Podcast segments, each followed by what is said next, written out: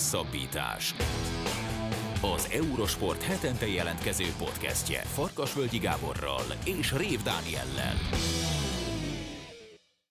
Sziasztok! Ez a Hosszabbítás Podcast 51. adása. Két fő témánk ezúttal az Eurosporthoz kapcsolódik. Az első részében a műsornak ugyanis Tokics Tamás kollégánkkal beszélgetünk a MotoGP szezonról, amely a hétvégén kezdődött el Katarban, és innentől kezdve az eurosport.hu-n gyakrabban és részletesebben foglalkozunk majd a gyorsasági motoros világbajnokság eseményeivel. A második téma pedig golf lesz, az elindítani tervezett Saudi ligával és az ezzel kapcsolatos balhéval foglalkozunk, és beszélgetünk arról is, hogy mitől lesz különleges a most hétvégi torna a Players Championship. Az Ácsi rovatban természetesen foglalkozunk Walter Attila nagyszerű eredményével, a junior világbajnokságon szereplő rövidpályás gyors korcsolyázóinkkal, egy elég érdekes főszponzorral egy női kerékpárversenyem, és természetesen az orosz-ukrán helyzet legfrissebb híreit is hallhatjátok, úgyhogy jó szórakozást kívánunk az eheti podcasthez. Motorsportok. Tokis Tamás a vendégünk, az Eurosport kommentátora. Szia Tomi!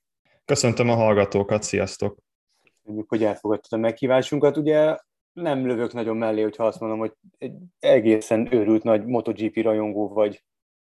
Hát ezzel abszolút nem lősz mellé. Ez honnan ered? Ez honnan ered? Hogy, hogy, hogy szerettél bele a MotoGP-be?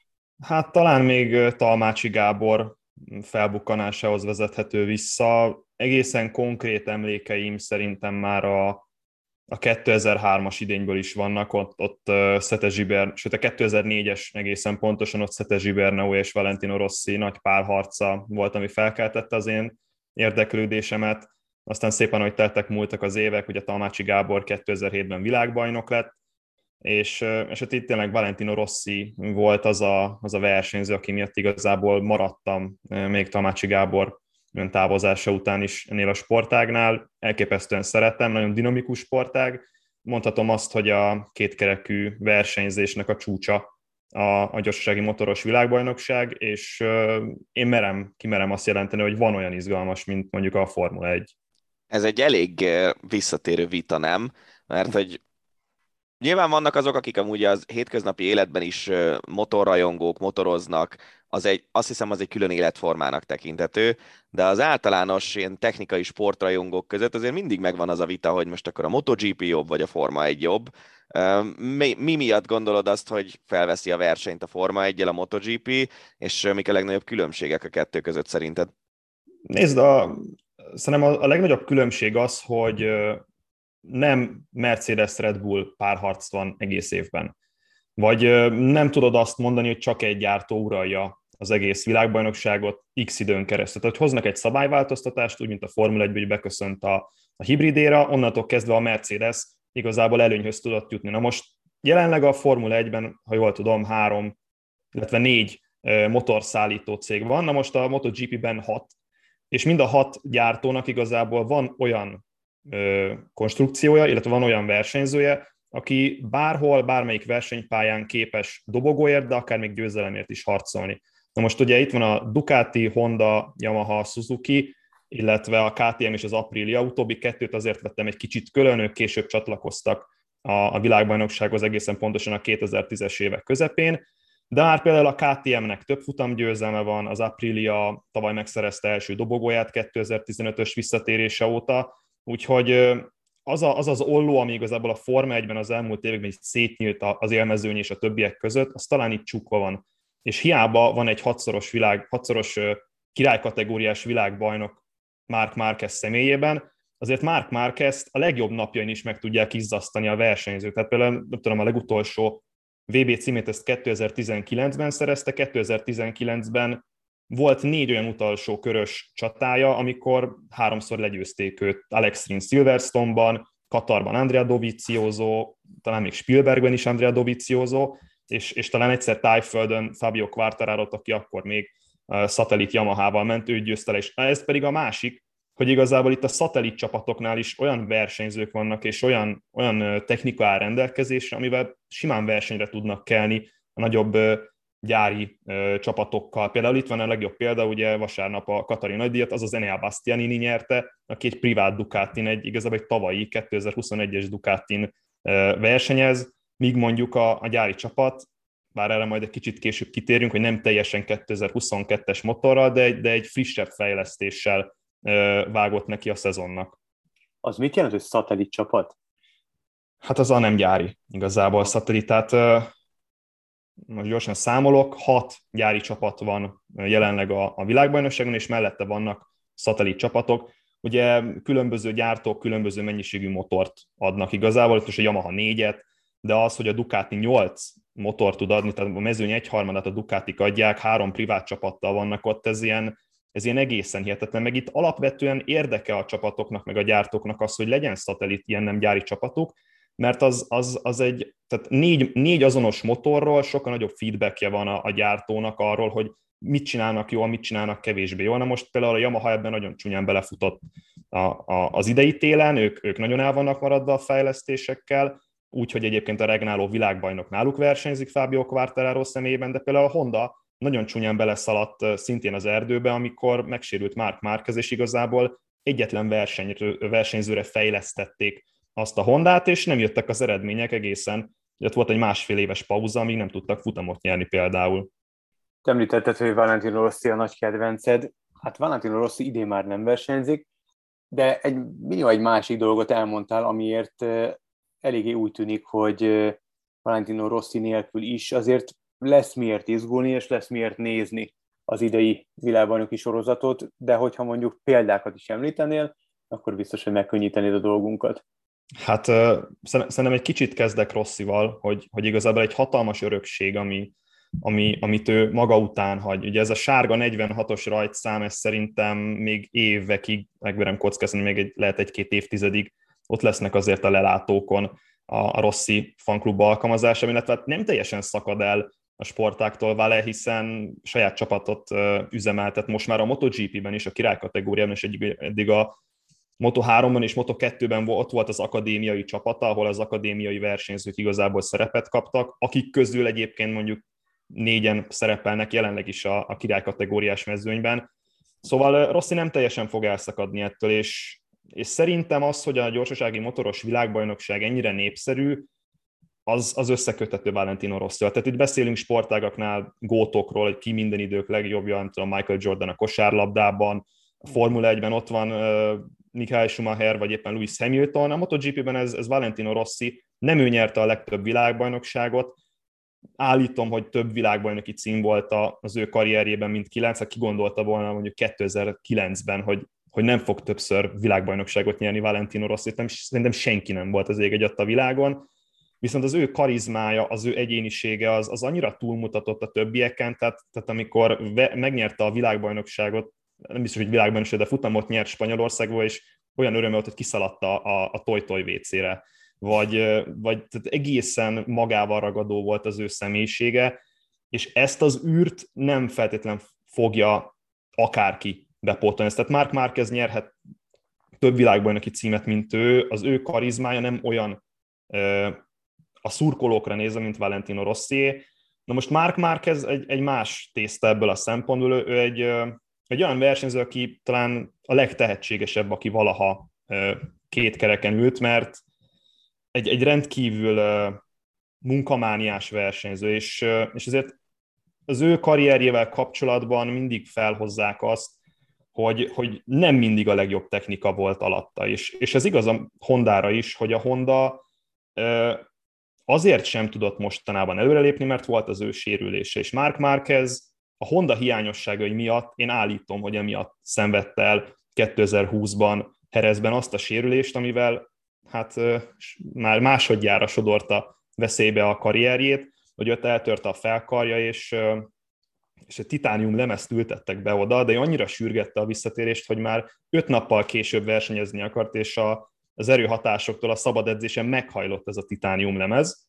Akkor, na, ekkor döntött úgy, hogy, na, ekkor döntött úgy, hogy inkább kés alá fekszik és, és kivár egy kicsit, és akkor a hetekből lettek hónapok, a hónapokból lettek hosszú hónapok, és a hosszú hónapokból lett az, hogy végül az egész 2020-as évet ki kellett ülje, mert ott volt rossz, rosszul sikerült műtét, ott, ott, ott tényleg veszélybe került egyébként a karrierje, de még egyáltalán az, hogy a, a kezét tudja normálisan használni, és akkor visszatér 2021-ben, mint a király, viszont nem jönnek az eredmények. Miért nem jöttek az eredmények? Mert nem volt olyan kompetens versenyzője a Hondának, aki tudta volna fejleszteni azt a gépet. Mark Marquez ebben volt jó.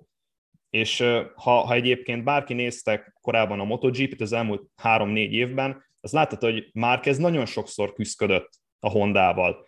Tehát nem, volt, nem volt hiába az, hogy ő mindig kinézett az időmérő edzéseken magának egy versenyzőt, és őt követte. Szó szerint másolta a stílust, mert egyszerűen a Hondával annyira nem volt stílusa, hogy muszáj volt valakit másolni ebből a szempontból.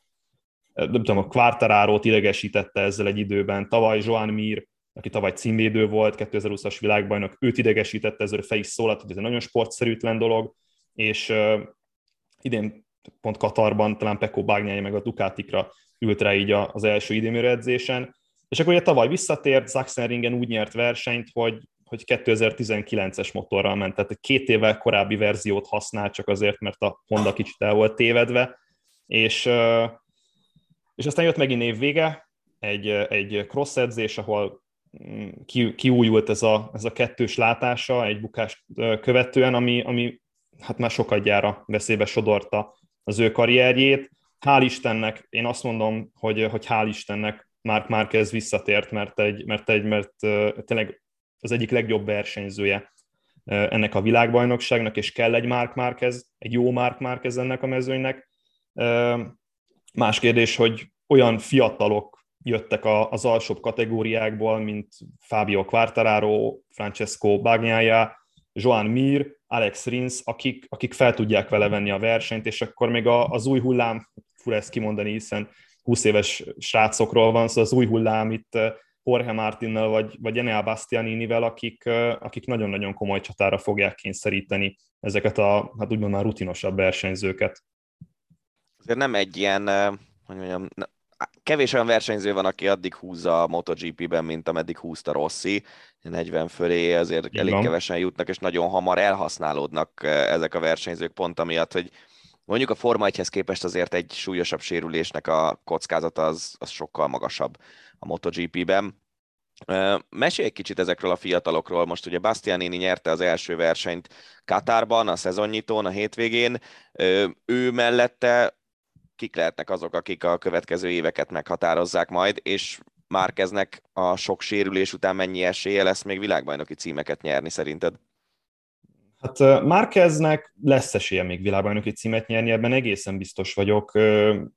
A Honda idén egyébként egy kifejezetten jó motorral érkezett meg 2022-re. Nagyon sokat fejlesztettek, nagyon sok munkát töltek bele a japánok, hogy, hogy versenyképes motort kapjon Márkez, és Paul Espargaro is, a csapattársa, mert azért kellenek az olyan versenyzők, olyan márkatársak márkeznek, akik tudnak adott esetben pontot, pontokat lopni a riválisoktól. Lásd, ugye Paul lenyilatkozta az indonéziai teszteket követően, hogy soha nem ült még ennyire erős Hondán, soha nem volt még ennyire jó alatta a motor. És lássad, át Katarban ugye befutott a harmadik helyen, úgyhogy egyébként futamgyőzelmet is szerezhetett volna. Más kérdés, hogy nem jött össze pont Enea Bastianini miatt, aki, aki egy egészen zseniális versenyző.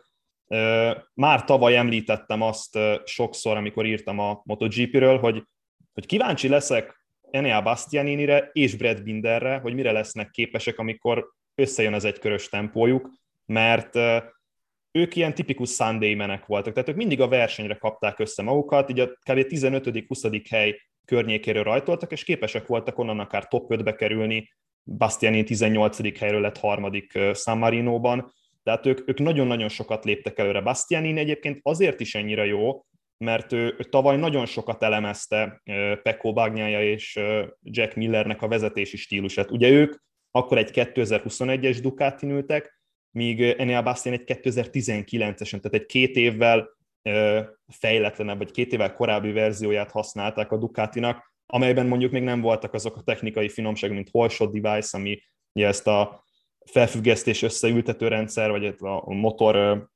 tömegközéppontját ugye próbálják minél alacsonyabbra helyezni kigyorsításoknál, de majd erről is fogok később beszélni.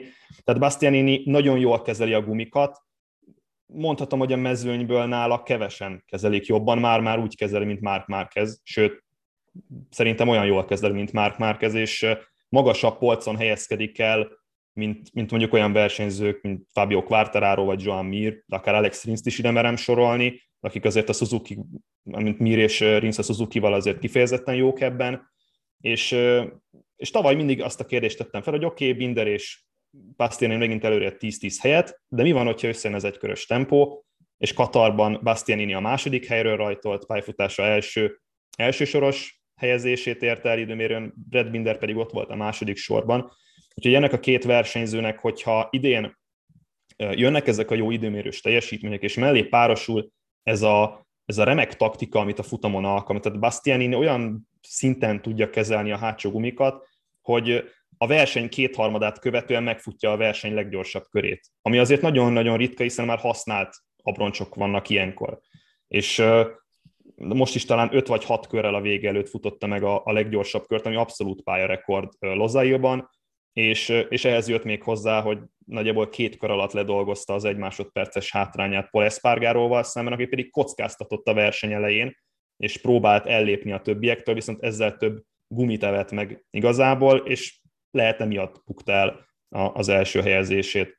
Ugye Bastianini mellett ott van Jorge Martin, aki tavaly az év újonca lett, pont Bastianinit legyőzve. Ő már tavaly is nagyon jó teljesítményt nyújtott, voltak rajta elsőségei, dobogói, futamgyőzelme volt Spielbergből, úgyhogy mindenképpen akik most érkeztek a kategóriába, ott, ott, ott feltétlenül ki kell emelnem Raúl Fernándezt, aki hát a mezőny egyik leggyengébb csapatában lesz ott a Tax Free KTM-en.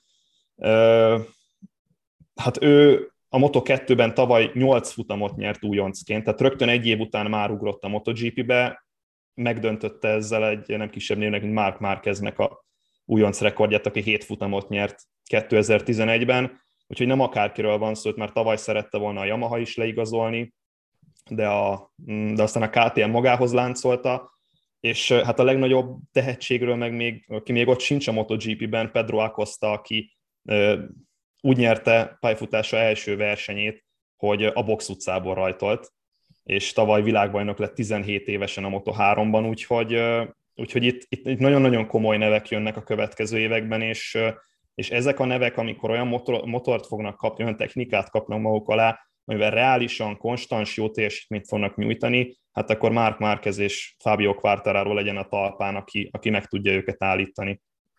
Ami az miért van, hogy abszolút észrevehető a spanyol meg az olasz dominancia a mezőnyben? Tehát elvétve lehet látni egy ausztrált, dél-afrikait, kuriózumként, portugál, a franciák, de hogy azért a, a versenyzők zömét azt Spanyolország, illetve Olaszország adja. Ez, ez mindig is így volt, és más nemzetek azért annyira nem tudnak felnőni itt a, a, az úri emberekhez képest.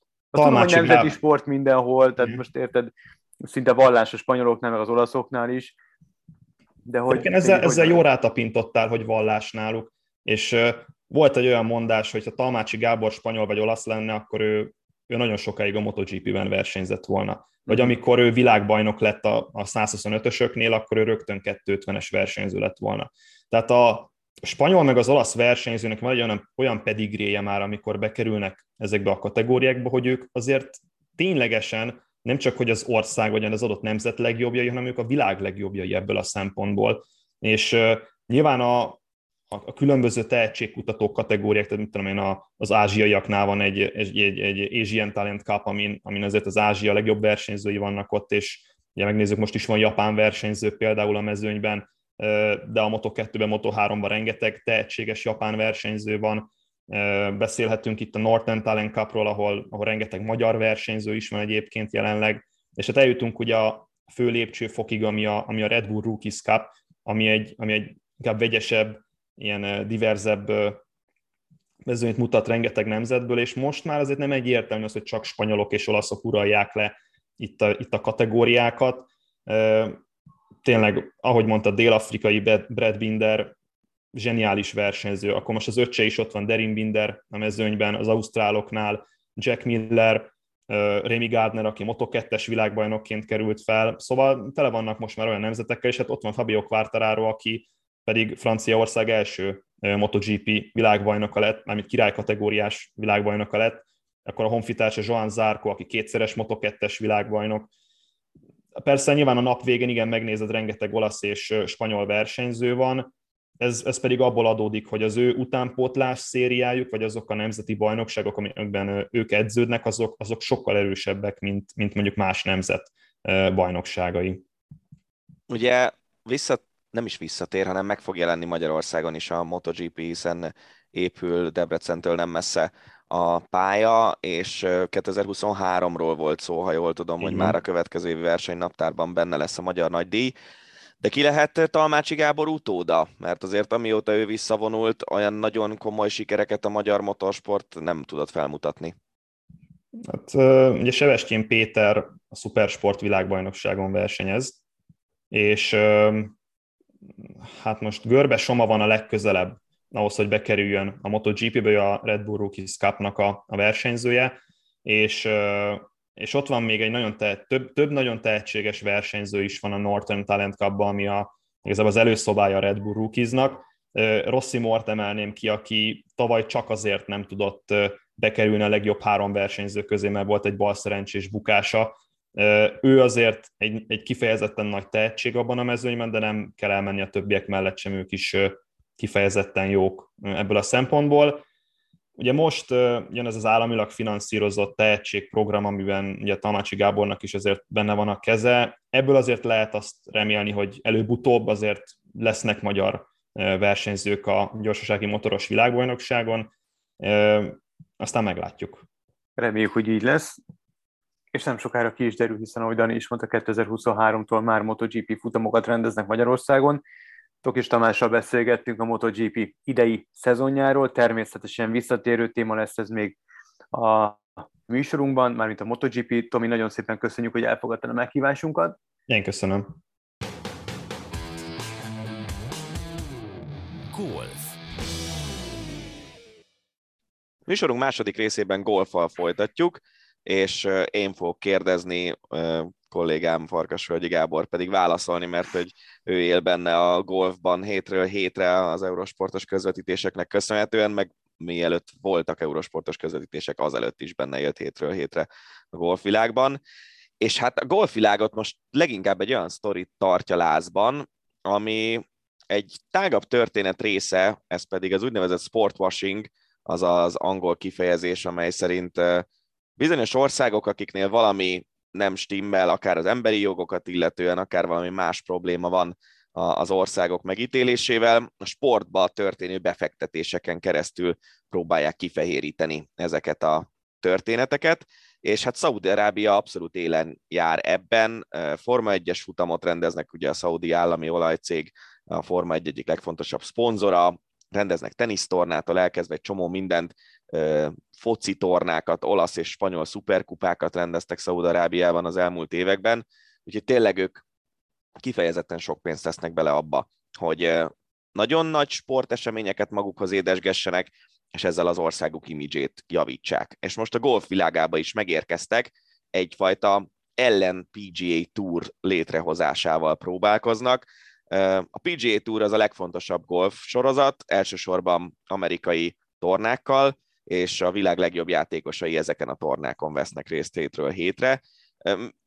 Egyáltalán hogy jött szóba az, hogy, hogy legyen egy ilyen szaudi finanszírozású és nyilván szaudarábiai golfpályákat is bemutató nagy nemzetközi sorozat?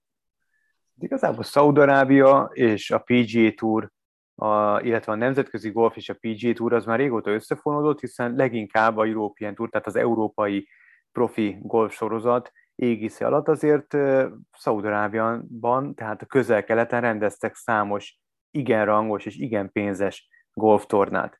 És amíg az európai sorozat égisze alatt rendezték meg a, ezeket a tornákat, addig nyilvánvalóan a PGA Tournak sem volt igazából nagy gondja ezzel, hiszen a PGA Tour, tehát az amerikai, illetve a European Tour, az európai, azért nagyon szoros viszonyt ápolnak egymással, hiszen a játékosok, az európai játékosok, az igazán jó játékosok azért átjárnak a PGA Tourra, Amerikába, és, és ott versenyeznek, hiszen ott lehet hétről hétre most már körülbelül kis túlzással majdnem másfél millió dollárt keresni egy-egy tornagyőzelemmel, és még az átlagos hétköznapi golftornáknak is a tengeren túli sorozatban azért legalább 8 millió dolláros összdiazása van. Tehát bődületes összegeket lehet keresni, még Európában egészen az idei szezonig azért e, bőven nem lehetett ilyen, most sem lehet ilyen összegekről beszélni, de most egy szignifikáns növekedés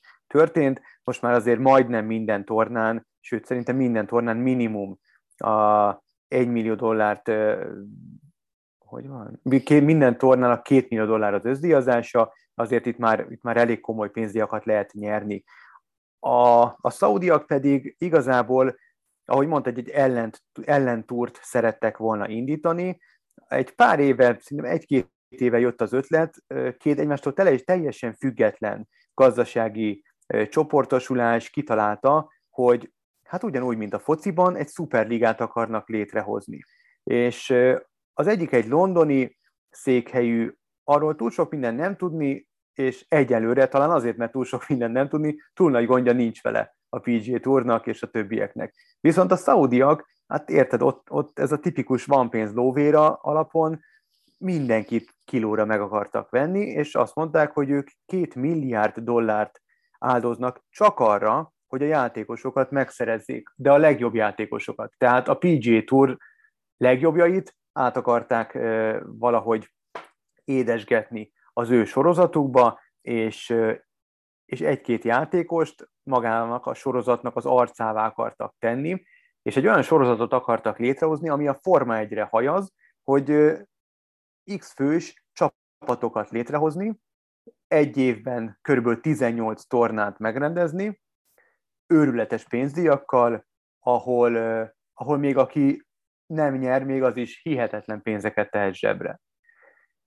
És hát nyilvánvalóan a PJ Tour az összecsinálta magát, amikor ezt meghallották, és rögtön elkezdtek fenyegetőzni, na már aki, aki viszont ott elindul, azt, az az életben nem indul a PJ Tournán, és karóba húzatják, és, és minden lesz, de golf nem.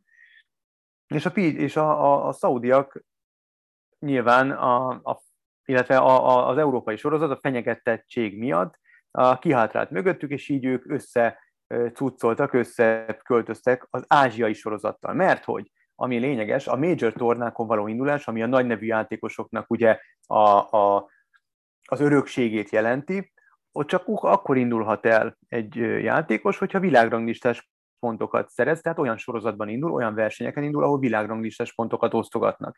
Ezért kellett összeköltözni, összebútorozni egy sorozatot, de miután az európai sorozat azt mondta, hogy köszi nem, az ázsiai sorozat felé mentek, őket megvették kilóra, és így már elhárult az az akadály is, hogy nincsenek világranglistás pontok. És akkor itt jött a második fejezet, szerezzük meg a játékosokat. És akkor egyes híresztelések szerint, amire nyilván konkrét ö, konkrétumokkal nem tud senki szolgálni, csak mende mondták, például Bryson DeChambeau, akinek a nevét talán azért még azok is hallatták, akik nem, nincsenek annyira otthon a golfban, 130 millió dollárt 130 millió dollárral kínálták meg, hogy legyen az arc ennek a sorozatnak.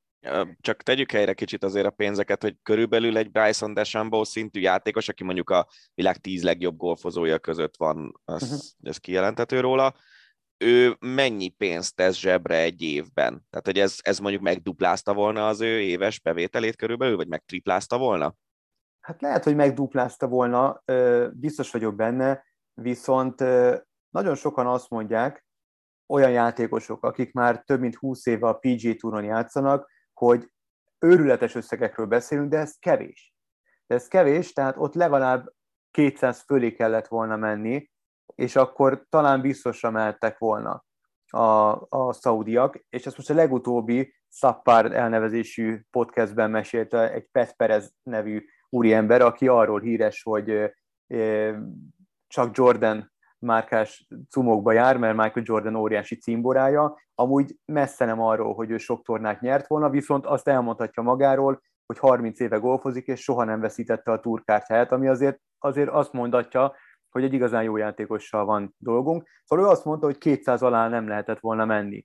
És megkínálták nyilván Phil Mickelsont is, aki Tiger Woods mellett talán a második aktív játékosokról beszélünk, a második leg, biztos, hogy a második legeredményesebb, és talán a, a második legnépszerűbb tagja a PGA Tournak, és karrierje során kb. 800 millió dollárt keresett már a PGA Touron. Tehát nagyon jól bánt vele a PGA Tour. És emellé és... meg ugye van a, a másik oldala a dolognak, ami az amerikai sportolóknál jellemző, hogy körülbelül ugyanennyit, vagy lehet, hogy még többet reklámbevételekből is kaszálnak van, az, e- ezek van. a sztárok. Így van, és Phil Mickelson elkezdte ilyen akna munkával a PGA Tourt ostorozni, és folyamatosan önzőnek, kapzsinak nevezte a PGA Tourt. Még egyszer mondom, azt a sorozatot, aminek ő az egyik legnagyobb arca, aki amelyik turból irgalmatlan összegeket húzott ki. Nem azt mondom, hogy ingyen kapta, de azért ő, ő vele nagyon jól bánt a PGA Tour. Tehát a kiemelt, kiemelt tagja a, a túrnak, Hall of Fame tag ráadásul. Tehát Tiger Woods mellett ő a golf. Nyugodtan kijelenthetjük. És elkezdte az akna munkát, és folyamatosan szította az ellentéteket, és próbálta igazából felsófolni a játékosok árát, és próbálta azt elérni, hogy a PGA Tour egy picit mélyebben a zsebébe nyúljon. Amit meg lehet érteni, de azért fölteszem a kérdést, mennyi pénzt kéne kapni egy torna győzelemért? Tehát nem elég a másfél millió dollár? Tehát könyörgöm. Tehát érted? Ugye ez azért arról szól, hogy egy évben mondjuk van 40 tornája a PGA ah, Tournak nagyjából. Igen, igen, igen. Hát igen, igen. itt azért tényleg milliárdos összegeket össze lehet keresni, és persze nem fogja senki, még a 40-ből 10 se nagyon nyernek egy szezonban, hanem inkább csak 3 négyet a legjobbak esetleg, de... Tessék? Na jó, de hát aki 3 négyet igen, nyer, tehát, az azt is már fölkapják, és az, az is már reklámbevételekből. Így van. És ráadásul azok a játékosok, akik a nagyobb tornákat megnyerik, ott sokkal nagyobb pénzdíjak is vannak. A Így van, és azért érted, egy, egy tizedik hely is nagyon jó hoz a konyhára. Tehát, hogy ez, tehát e, e, ha, ha, ha ő a PGA Tourt tartott a kapzsinak, akkor nem tudom, hogy őt milyen jelzővel illetnénk. Ráadásul miután próbálta felsokolni az árakat, próbált igazából mondva csinált okokat felsorakoztatni, amellett, hogy a PGA Tourról bizony el kell jönni, és, és a PGA Tournak most válaszút, a PGA Tour válaszút elé, előtt áll, és, és mélyen zsebbe kell nyúlnia. Hozzáteszem a PGA Tour idére a Players Championship-nek az özdiazását 20 millió dollárra emelte föl, létrehozott egy kalapot, amiből 40 millió dollárt osztanak szét azok között a játékosok között, akik a leginkább a, promótálják a golfot és a PGA Tourt, és különböző még nem konkretizált, de már uh, nyilvánosságra hozott bónuszprogramokat uh, hoztak létre, illetve, még egyszer mondom, minden hétköznapi golftornákon 8 millió dolláros összdiazást hoztak létre. És azért, ha azt nézzük, hogy ugye a tenisz az, amivel párhuzamban lehet hozni a golfot, azért teniszben hány olyan torna van, ahol a győztes másfél millió dollárt kasszíroz? Hát a Grand Slam-ek leginkább és akkor itt húzhatunk is egy vonalat. Ott meg minden átlag tornán ennyit keresnek kis túlzással. A golfot amúgy is mindig az ilyen idézőjelben mondom, mert nem akarok senkit megbántani, de ilyen pénzes elitista sportágnak szokták tartani. Olyan cégek is szponzorálják általában ezeket a golftornákat, a golfra specializálódott sportszergyártó cégeken fölül is, amelyek kifejezetten a, a leggazdagabb emberekre utaznak. Ennek köszönhető az, hogy ilyen pénz van a golfban ezeknek a szponzoroknak, és annak, hogy egy, egy átlag golfozó az mondjuk egy évben sokkal több pénzt elkölt a hobbiára, mint mondjuk aki teniszezni jár hetente egyszer-kétszer?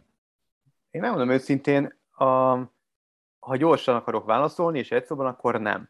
Másrészt azért nem a tévés bevételek azok, amik őrületes összeget hoznak a PG Tourra, és ez például Tiger Woodsnak köszönhető. Tehát amikor ő színre lépett, az első az Arnold Palmer volt, amikor a tévés közvetítések bejöttek, ő már, már nem él, őt nevezik a királynak, ő tette először népszerűvé a televízióban a golfot. Aztán jött Jack Nicklaus, meg Gary Player, így együtt ez az első nagy hármas, aztán, ez, aztán jöttek Greg Norman, aki amúgy ennek az egész Saudinak a, a, a komisszárja, ugye ő a korábbi világelső, és egy, egy, egy örületesen népszerű, és egy nagyon jó golfozó volt, egy ausztrál eh, fickó, Chris Evertnek volt a, a férje korábban, és, és megjelent Tiger Woods, és eh, egy a semmiből nem feltétlenül pénzes körülmények között felnövő fekete srác, és egy valami oltári nagy boom következett a golfban. És igazából Mickelson is mondta, hogy Tiger Woods érának ő a legnagyobb nyertese, mert Woodsnak köszönhetően kasszírozott a torna győzelmei által őrületes összegeket.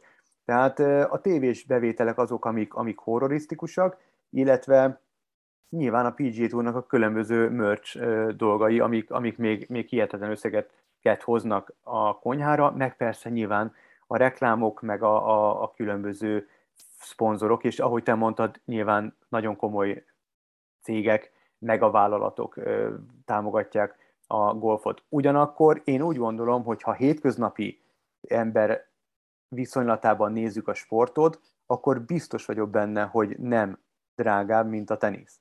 Mert teniszben megveszel az ütött cipőt, ezek nagyon gyorsan elhasználódnak, ráadásul ott van a pályahasználati díj, ami, ami komoly összegeket vesz igénybe. A golf az pedig, én kb. 10 éve vettem meg, vagy lehet, hogy már 13 is van a, a golf szettemet, az ütőszettet, ami azóta is tökéletes, nekem legalábbis. Tehát, hogy nem fejlődik úgy egy, egy átlagember játéka, ha csak nem veszi véresen komolyan, hogy, hogy évről évre cserélni kelljen a szettet. A cipőt, miután már nem nő a lábam, ezért is legalább egy öt éves cipő, tehát ezekre nem kell költeni. A pálya az oké, okay, az, az, az valóban nem, nem olcsó, de mondjuk nem is mész ki egy héten kétszer komplet végigjátszani egy pályát, mint mondjuk kétszer biztos, hogy aki teniszezik, elmegy teniszezni.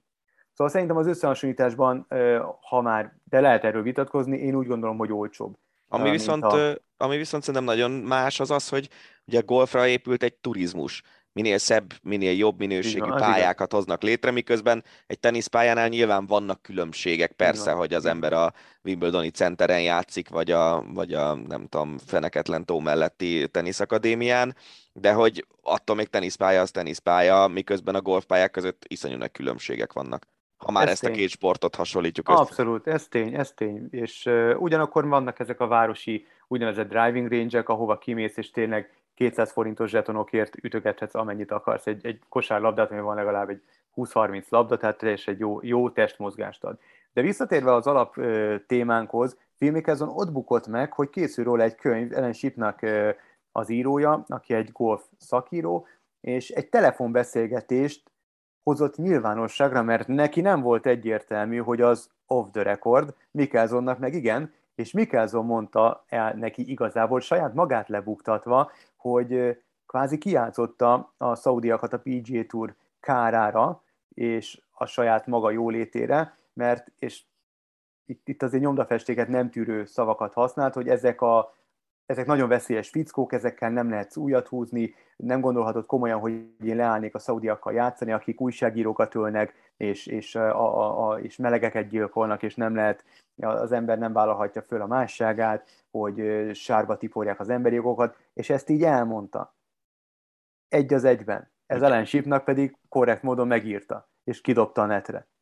Akkora botrán lett belőle, hogy nyilvánvalóan mindenki visszakozott, az összes golfozó, aki addig valamilyen szinten szóba hoztak ezzel a szaudiakkal, rögtön azt mondták, hogy ők nem, és soha nem is ugyan már, minden csak, minden csak pletyka. Tehát akiket megkörnyékeztek, azok visszaléptek és, és elítélték ezt az egészet, meg persze kígyót békát kiabáltak Mikelzónra. Akik amúgy sem mentek volna, azok szintén kígyót békát kiabáltak Mikelzónra, és borzasztóan elítélték, és föltették a kérdést, hogy na akkor most ki is a kapzsi.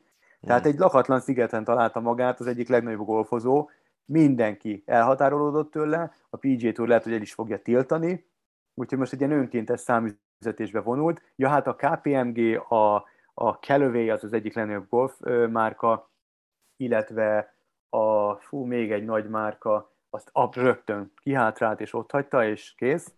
Hát Úgy kénytelen lesz akkor abból a megkeresett 800 millióból tengő. Ami állítólag már nincsen nagyon meg, mert hogy van egy enyhe játékszenvedély, ami jó reg filmbarátunknak, és már például a magánrepülőgépét el kellett adni, de persze mindez csak pletyka.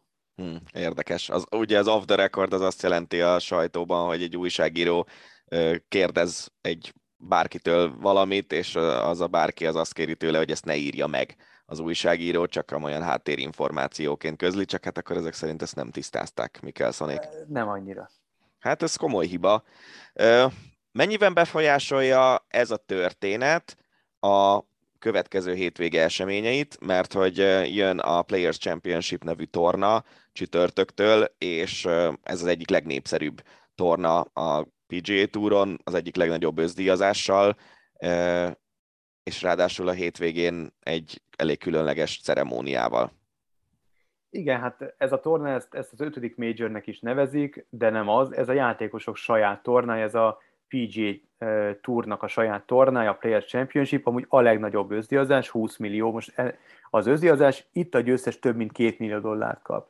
Egy legendás pályán, egy nagyon látványos pályán, úgy, úgy alakították ki, hogy egy ilyen stadium hívják, stadion elrendezési, hogy bizonyos pontjairól a pályának belátod az egészet, és különböző szakaszokon természetesen felhúznak ilyen lelátókat, tehát őrületes a, a, a hangulat, és végre most már megint ugye nézők előtt zajlik az egész, és azért nem lesz jelentősége a Phil Mickelson sztorinak, mert szerdán a Players Championship keretein belül iktatják be Tiger Woodsot a golfsporták halhatatlanjai közé, úgyhogy ez egy a valaha volt legnagyobbat ünneplik a, saját, a játékosok saját tornáján, ez elhomályosít mindent. Tehát ez erről fog szólni, Wood beszédet mond, ugye ő nem az a nagyon beszédes fiszkó, ugyanakkor biztos vagyok benne, hogy ez most ilyen minden idők beszéde lesz, úgyhogy mindenki nagyon várja, és senki nem foglalkozik filmekkel azonnal.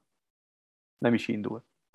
És mi lesz magán a tornán? Mi, milyen e, erőviszonyok várhatók szerinted? Hát ez, ez igazából megjósolhatatlan, mert olyan szuper korszakot élünk, hogy itt az első 10-15 játékos közül bárki nyerhet, bármikor, és pont a múlt heti torna mutatta meg, hogy hogyha jön egy, miután kültéri sportágról van szó, ha jön valami, valamilyen időjárási uh, szörnyűség és, és nehézség, akkor az abszolút megkeveri a kártyalapokat. Egy olyan játékos nyert múlt héten is, aki az éle, a pályafutása első 70 um, tornáján egy árva tornát nem nyert, egy árva verseny nem nyert, és a legutóbbi három hét alatt pedig két nagyon rangos viadal, többek között a múlt heti. Szóval bármi megtörténhet, és nagyon izgalmasnak ígérkezik. És akkor visszatérve az eredeti fő témára el tudod képzelni ezután a, a Malőr után, hogy lesz ebből a Super Golf League-ből, vagy Saudi Golf League-ből valaha bármi? Biztos, hogy lesz, mert, mert rengeteg pénzük van, és hatalmas presztízs veszteség ez a mostani. Biztos vagyok abban, hogy, hogy azok a játékosok, akik nem léptek vissza, tehát itt Ian Polter vagy Lee Westwood, európai golfban óriási névnek számító, de már 40-en felülévő játékosok, akik még mindig jó pengetnek, de azért nem ugyanaz nyilván a szint, mint a 20 éves amerikai játékosok. Szóval őket állítólag megszerezték, ők, ők teljesen értető módon pályafutásuk zenítje már bőven túl vannak, elmennek pénzt keresni, és azért még mindig embereket, tömegeket mozgatnak meg, de nem akkor, de ezzel nem tudják a PGA-t tud sarokba szorítani.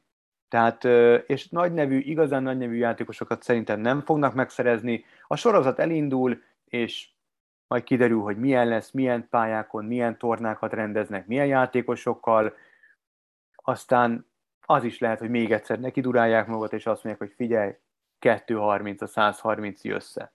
Ez egy jó kérdés mindig, hogy egy-egy ilyen játékosnál van-e az a pénz, ami, ami tisztára mossa a szaudi rezsimnek az egyéb problémáit. Nem tudom, hogy hogy jó sportban keresgélnek-e egyébként, mert ezekkel az összegekkel valószínűleg más sportágakban még nagyobb elérést tudnának elérni, még nagyobb nézettséget bizonyos országokban, és akár lehet, hogy tizedennyi pénzből meg tudnák oldani ezt az egészet, nem?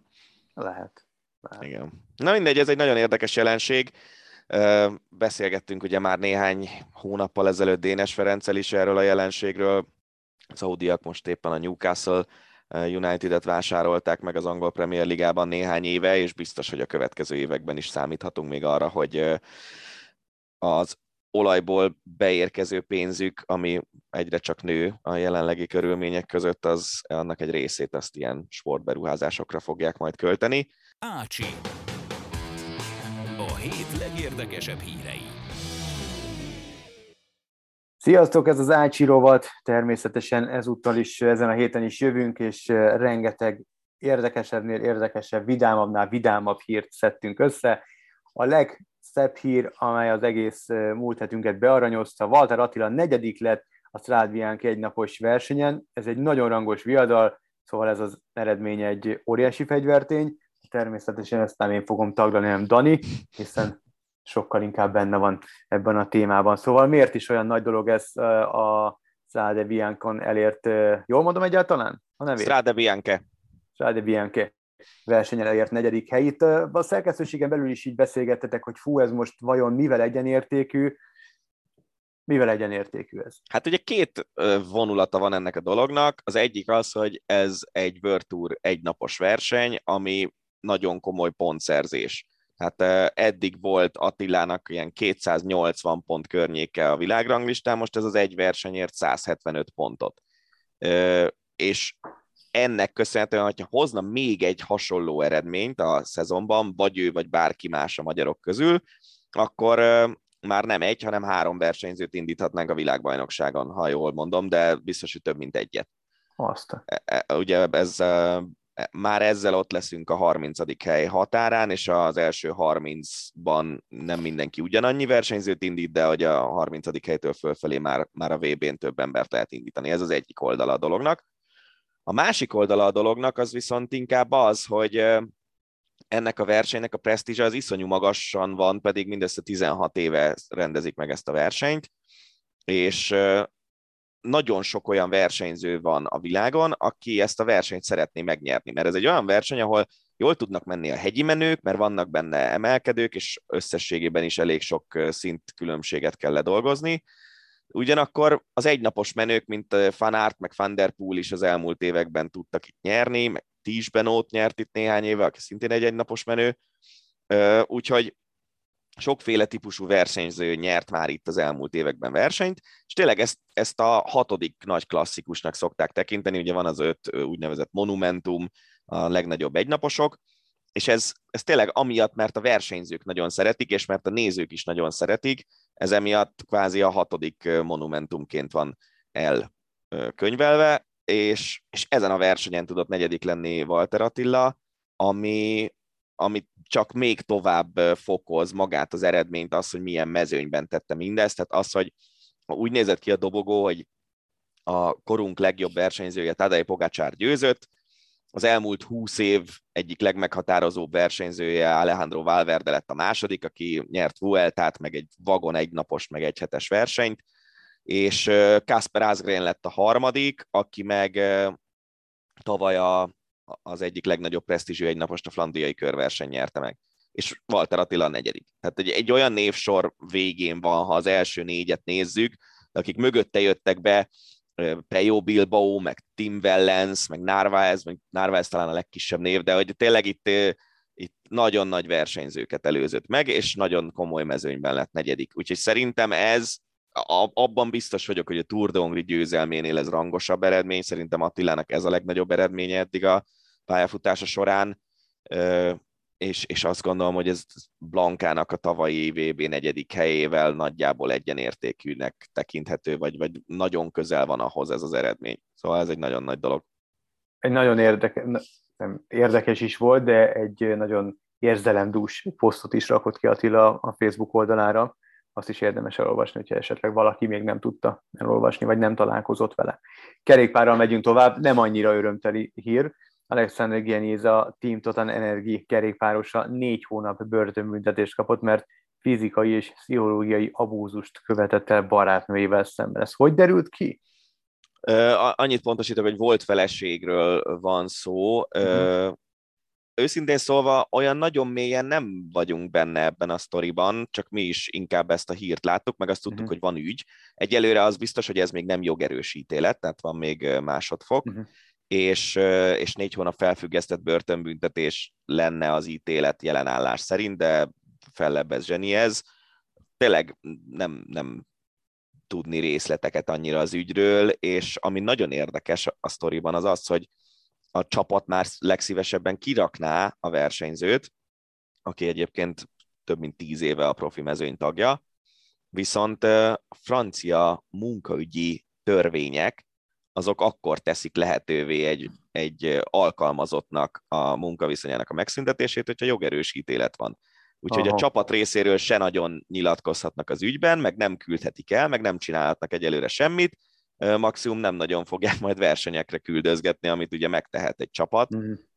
de, de várni kell a, a jogerős ítéletre ebben az ügyben. Jó lehet a hangulat a csapat házatáján. Nagyon-nagyon szerintem is. Ahol viszont nagyon jó lehet a hangulat, az Ellen van Dijk és csapata, mert hogy hát én azt hittem eldobom az agyam komolyan, hirtelen azt se tudtam, azt hittem, hogy valami poén, amit meglátunk a Twitteren, és amire felhívta a figyelmünket több kerékpár rajongó, illetve a szerkesztőségen belül is pár kolléga, szóval a hír lényege, hogy nagyon érdekes ajándékot kapott legutóbbi versenyen Ellen Van Dijk, a győzelmét követően. Egy szexuális játékokat forgalmazó cég volt a verseny főszponzora, úgyhogy a külön ajándékpakban egy sikosító, egy vibrátor és más hasznos dolgot mm, tartalmazott, ez a kis csomagocska. Van Dijk megosztotta a Twitterén az ajándékról készített képeket, saját bevallása szerint soha egy tartalma nem kapott, vagy illetve nem ment akkor át, mint, mint ez a kép.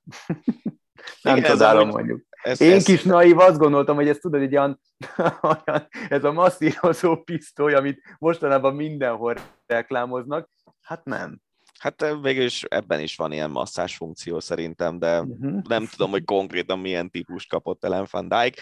Ugye itt az az érdekes a sztoriban, hogy, hogy ez az Easy Toys nevű cég, ez tényleg egy ilyen, egy ilyen felnőtteknek való bolt, különböző szexuális segédeszközökkel, meg minden ilyesmivel, és ők szponzorálnak egy női kerékpárversenyt. Nagyon érdekes az optikája a dolognak abban az érában, amikor a női kerékpár próbál egyenlőséget kiharcolni, meg, meg tehát nem tudod elképzelni szerintem azt, hogy mondjuk egy ilyen szexuális segédeszközöket forgalmazó cég nem tudom, guminőt ad ajándékba egy kerékpárverseny győztesének egy férfi versenyen, nem? És, nem. és hogy vagy, vagy valami hasonlót, férfiaknak való szexuális segédeszközt. És hogy ez nagyon érdekes szerintem, hogy tényleg ebben az érában vagyunk, amikor a női kerékpársportban indul a női Tour de France idén, tavaly már volt női Paris-Roubaix, ami a legnagyobb verseny, a Flanders Classics nevű cég, ami sok nagy belga egynapos szervez, bejelentette, hogy az idei évben már majdnem minden versenyükön egyenlő pénzdíjakat osztanak a nőknek, ugyanúgy, ugyanolyan pénzdíjakat, mint a férfiaknál, mert itt, itt ilyen tízszeres, tizenötszörös különbségek voltak, ahol ezt a szervező cégek nem tűzték ki célul. Szóval egy csomó mindenben előre lép a női kerékpársport, és akkor van egy ilyen kis mellékszál, de hát amúgy ez egy viszonylag kis holland többnapos verseny volt, de nagyon jó mezőnnyel, mert a, egész egyszerűen a női versenyeknél annyira kis csapatokkal dolgoznak a női csapatok, ilyen 12-14 fősek a legbővebb keretek, hogyha úgy dönt mondjuk egy Trek Segafredo, ami talán a második vagy a harmadik legerősebb női csapat, hogy elmegy erre a versenyre, akkor Ellen Van dijk fog elmenni, meg, meg akár a világbajnok Balzamóval. Van Dijk egyébként az időfutam világbajnok.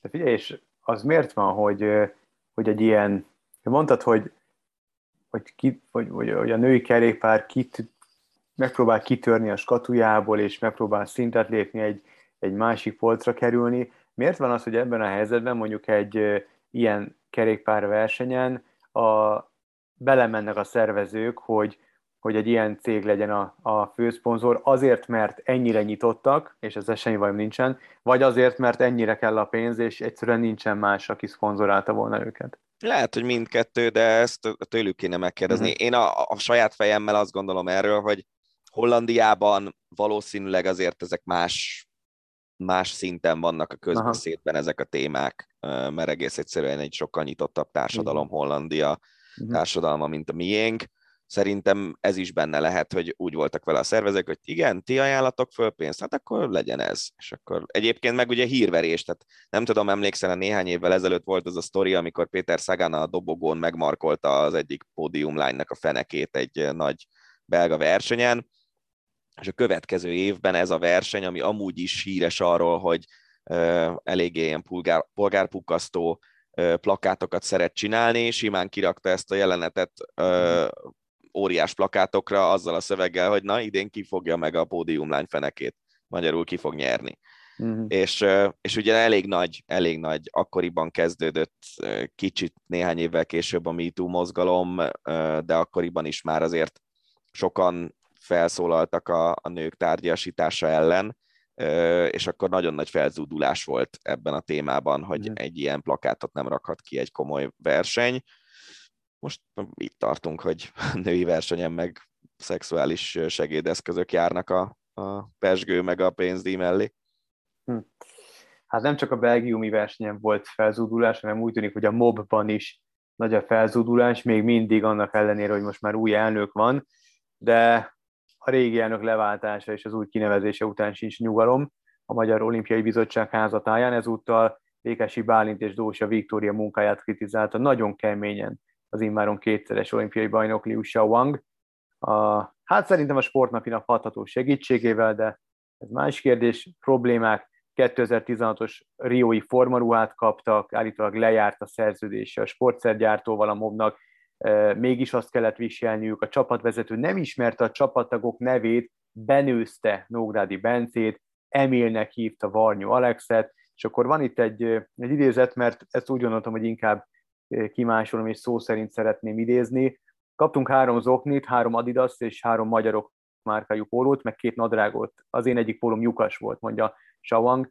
Mivel nem volt ennek a sportszergyártónak téli kabátja, vett a mob máshonnan, arra rávasalták a magyarokos logót, de a Hungary felirat nem szerepelt rajta. Nem téli olimpiára való ruhákat kaptunk, ezért a saját szponzorunk által biztosított ruhákból jócskán vittünk Pekingbe, és amikor ez volt rajtunk, a csapatvezető szóvá tette, reméli a versenynapon majd az általuk biztosított melegítőt viseljük, abból mindössze kettőt kaptunk, és a felvetésünkre, hogy ennyivel átvészelni a három hetet nem egyszerű, azt a választ kaptuk, hogy ki kell mosni. Eh, érdekes történet amúgy, mert szerintem itt 2010 előtt, hogyha egy sportoló panaszkodott volna arra, hogy csak két melegítőt kapott, meg három pólót, meg mit tudom én micsoda, akkor, akkor tényleg úgy furán néztünk volna rá, de a, az azóta folyó Kánaánban nem tudom, hogy miért nem lehetett megoldani. Ezt már amúgy én is hallottam az olimpia előtt, hogy volt probléma a, a ruhákkal. Az biztos, és szerintem igazából Shawang is azért tálalt ki erről a sztoriról, mert, mert az biztos, hogy most már Pekingben nem így kellett volna kezelni a magyar rövidpályás gyorskocsolya válogatottat. Én megtaláltam egy hírt, január 31-én több portál is lehozta, hogy az a cím, hogy megkapták az olimpiai formaruhát uh-huh. a téli olimpiai csapattagok, és egy 41 darabos pakkot kaptak, és itt, itt van a kép előttem, um, itt van benne három melegítő valóban, a aláöltöző ruhák, pár sapka, amik baseball sapka, az lehet, hogyha éppen beltéren vannak, akkor az király, de mondjuk Pekingbe itt a mínuszokban lehet, hogy lefagyott volna a fülük, tehát téli kabátból van egy hosszú, meg egy rövidebb, illetve van egy ilyen, hogy hívják ezt? Hát egy ilyen, nem aláöltöző ez, hanem ilyen átmeneti kabát, egy, egy táska, hát nem, nem, nem tudom. Tényleg nem tudom, de azért azt gondolom, hogy...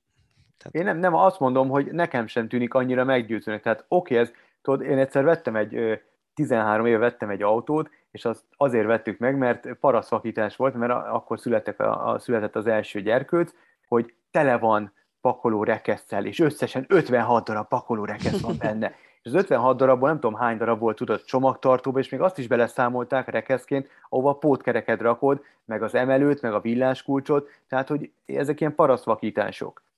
Én, én azt hallottam, hogy, hogy nem nagyon volt más az ő pakjuk, mint amit a nyári olimpikonok kaptak, akik ugye teljesen mm-hmm. más időjárási körülmények igen, közé mentek. Igen, igen. Ez szerintem se oké. Okay.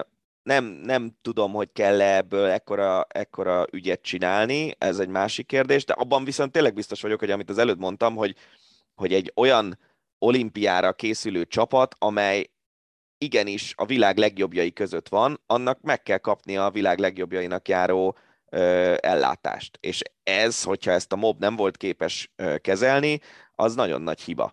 Ö, az, hogy 2018-ig a téli olimpikonjaink azok nem kaptak olyan figyelmet, meg nem kaptak olyan ellátást, meg nem kaptak ö, olyan hangsúlyokat a mobtól, mint amit kaptak a nyári olimpikonyaink, arra azt lehet mondani, hogy jó, hát persze sose értek el semmit, ami nyilván most erős túlzás. De ez mekkora bunkó hozzáállás lenne, érted? Tehát ezek sportolók, tehát... Hát igen, viszont a... a mob finanszírozása meg azért elég sokáig azon múlott, hogy mennyire volt sikeres az olimpiai okay, csapat. Aláírom. Tehát... De állítólag itt volt egy olyan elejtett mondat, azt hiszem a 2016-os Riói olimpián talán, vagy mm. lehet, hogy később, ahova savangékat kivitték, hogy kvázi nem szó szerint idézem, most látjátok, milyen egy igazi olimpia.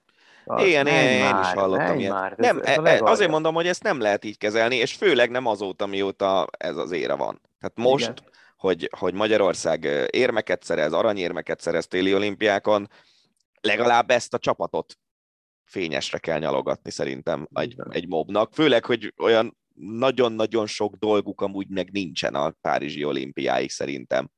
Igen. Hát Gyula is volt azért beletenyerelt ebbe szépen, tehát most nyilván ebben az ügyben is vizsgálatot rendelt, de Pekingbe is a, a, ugye a koronavírus, a buborék, tehát hogy nem volt könnyű dolga az új olimpiai, olimpiai bizottsági mobelnöknek, úgyhogy nincs iridés méltó helyzetben, de hát nyilván meg fogják oldani. Hát azért olyan nagyon sajnálni se sajnálom. Hát nem sajnálom. Ha megengeded ezt nekem csak egy ilyen, egy ilyen pályafutás után ül be valaki a, a MOB elnöki székébe, ami az ő pályafutása, akkor azért nagyon sajnálni sem kell, de az biztos, hogy itt vannak dolgok, amiket érdemes helyre rakni.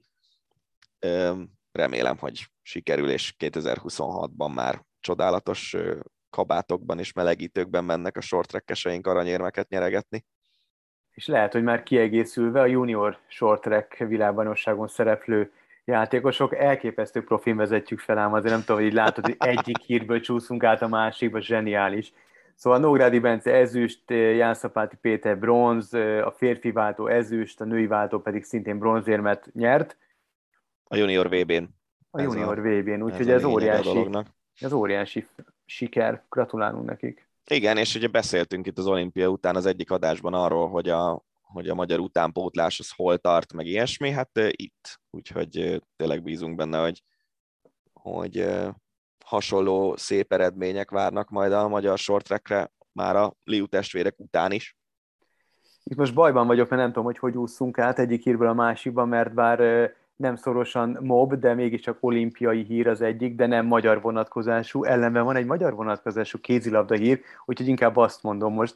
Szóval Európa bajnok is Pedig az átúszás az önmagában jó lett volna a következő Igen, mert híre. hogy úszás az, de mégiscsak magyar vonatkozású hír, úgyhogy maradjunk a magyar lokál patrióták. Szóval Európa bajnoki selejtezőn Spanyolországgal játszottunk, mármint a magyar kézilabda válogatott, a női kézilabda válogatott, és bár idehaza két góllal kikaptunk, kint hárommal nyertünk, és így csoport elsőként jutunk tovább valószínűleg, és miért is jó hír ez nekünk, a továbbjutás leszámítva? Hát mert ugye itt az EB selejtezők eredményei alapján szokták emlékeim szerint az EB-n a kalapokat kialakítani, és emiatt valószínűleg könnyebb csoportba fogunk kerülni, mint hogyha csoport másodikok lettünk volna. Hát ugye ami itt a szomorú ebben a dologban az az, hogy hogy hát ugye a VB-n is a spanyol válogatott lehetett volna az elődöntős ellenfelünk, hogyha eljutunk odáig, ha jól mondom, és, és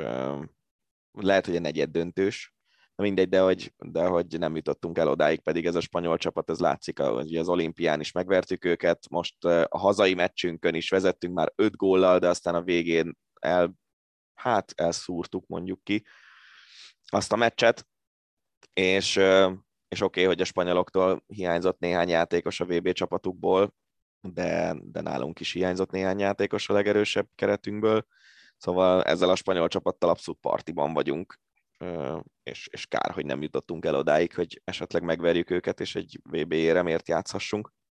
Hát az Európa-bajnokságon remélhetőleg. Na és akkor most következzen az a mobhoz nem szorosan kapcsolódó, de olimpiai hír.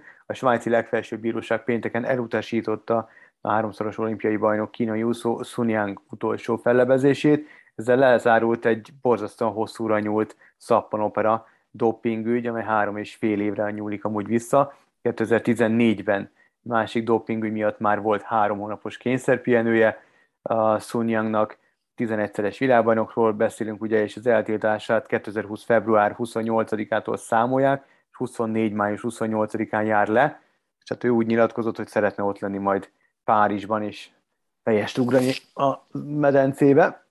Hát azért ez nem az, nem egyszerű, az nem egyszerű dolog szerintem, főleg, hogy azért a kínai csapatba bekerülni sem biztos, hogy olyan nagyon egyszerű manapság úszásban, úgyhogy nem tudom, ezek, ezek olyan nehéz dolgok, nem, hogy amúgy az életben, hogyha mondjuk valaki, mit tudom én, elkövet egy, teszem azt egy, hát egy csalás, mert hogy a dopingolás is tulajdonképpen az, valaki mondjuk elcsal pénzt mástól, utána leüli azt a börtönbüntetést, ami járt azért, és bízik benne a társadalom, hogy megváltozott, és vissza tud illeszkedni, és segíti, mondjuk a, főleg a progresszívebb országokban segíti a, a börtönviselt emberek visszailleszkedését a társadalomban. Nyilván nem tömeggyilkosokról beszélünk, hanem uh-huh. valamilyen csalás jellegű dolog.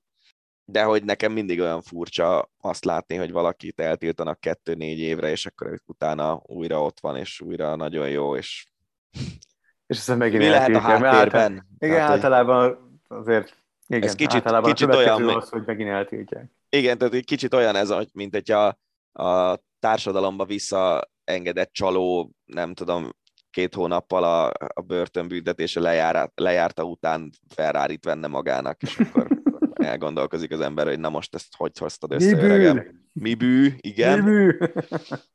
Kicsit így vagyok a, az eltiltások után a régi szintjükön visszatérő sportolókkal is. Igen, nem zörög a haraszt. Ja. Ennyi tett Franciaország a Covid protokollon, így Novák Djokovic elindulhat minden valószínűség szerint a párizsi Roland Garroson.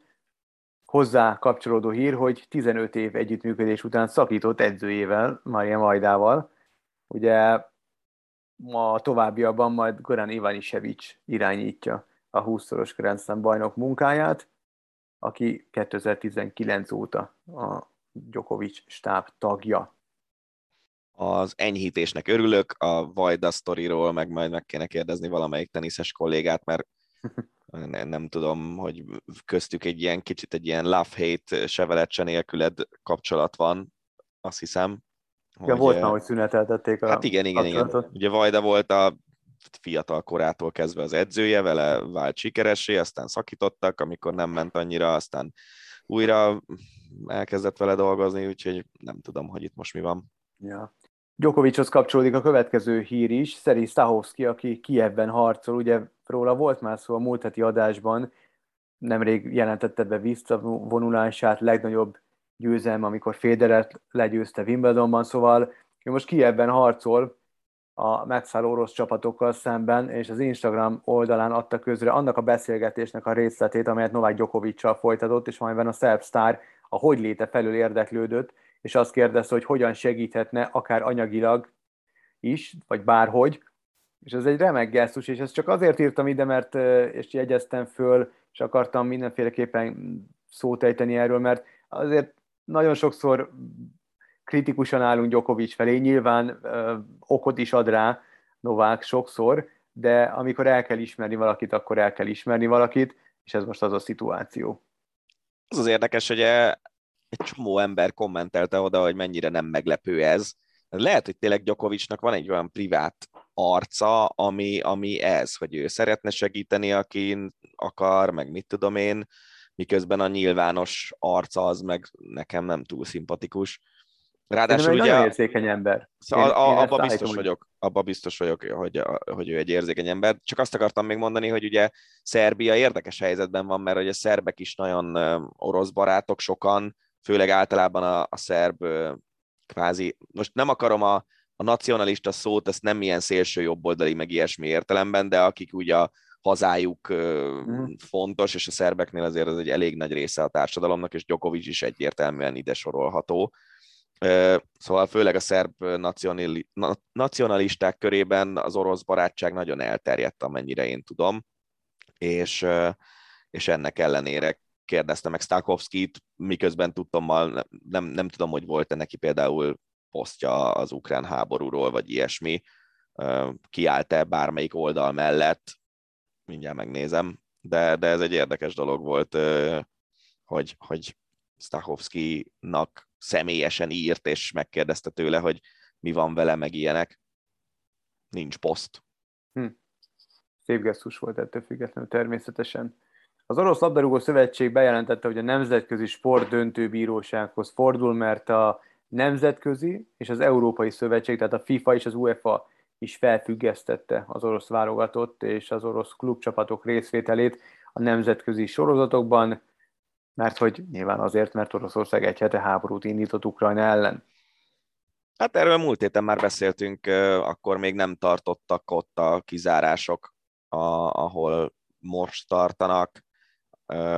Nehéz kérdés ez szerintem nagyon, és értem tökre azt, a, azt az érvet, ami szerint a kollektív bűnösség a kimondása lényegében az, az, az szörnyű, és tényleg egyet is értek alapesetben ezekkel a dolgokkal, de tényleg itt most egy olyan országról beszélünk, aminek a sport nagyon fontos, és a, annak az országnak a propagandájának nagyon fontosak a sportsikerek,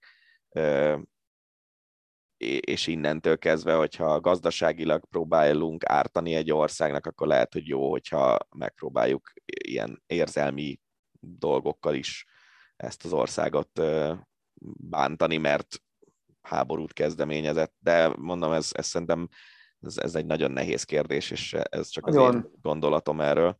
Igen, nagyon nehéz, mert ugye sorra tiltják le az orosz, meg a fehér orosz sportolókat is, és elkezdődött a paralimpia is, és ott sem indulhatnak az orosz, illetve a fehér orosz sportolók, és nem tudom, mit gondoljak, szörnyű kettősség van bennem. Tehát, hogy egy életmunkája van ebben, hogy, hogy valaki olimpiára kiküzdje magát, vagy, vagy bármilyen nemzetközi sporteseményre, nem tudom, tényleg borzasztóan nehéz kérdés. Ugyanakkor meg ott van egy, a, most pont a, az Instagramon láttam nemrég, vagy a Twitteren, már nem is tudom hol, egy fiatal orosz tornász, aki valamelyik junior világbajnokságot rendeztek, most vagy elbét nem is tudom, és második lett, mit ad Isten, egy ukrán versenyző lett az első, és ez a fiatal orosz versenyző, ez nem volt rest, és ezt az orosz hadsereg által a háborúban használt Z betűt odaragasztotta a mezére. Mekkora tahónak kell ehhez lenned?